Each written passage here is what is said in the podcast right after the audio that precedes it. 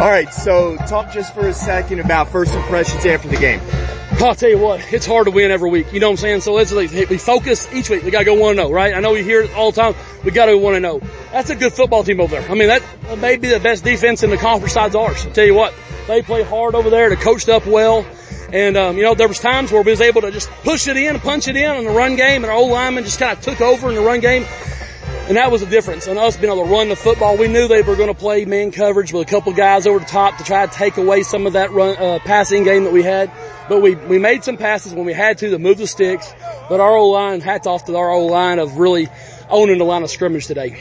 Talk for a second about the fact you played so much two tight end sets in the second half. That's something we don't usually see from you. Well, we don't always have them, and when you got them, use them. But it's a if they could line up, make it making their defense line up to something that they haven't lined up to before, making them make adjustments. So it's always a chess game back and forth. Hey, we're going to do this and see how you react to that.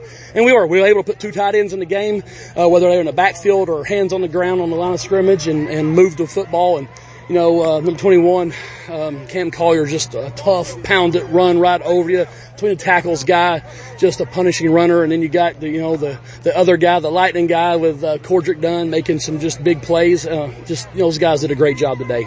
Okay, so talk on the other side of the ball. They came out, even though they were a spread, it was basically a triple option offense, uh, looking to run the ball at you. Talk about the changes that were made in the second half and how great your defense played. How about the defense? What, 10 points on, on a, a offense we didn't know what they were going to do. Um, you know, they were de- definitely different than, uh, than in the spring. Um, but our defense, the coaches, you know, Coach Reed, Coach Brian, Coach Niles put a great plan and our kids come out and execute. You know, we don't make one tackle, we don't make one throw or run or what, but those kids came out and executed and then made, you know, the sideline adjustments with the grease boards or in at halftime of making adjustments to what they were doing in the option.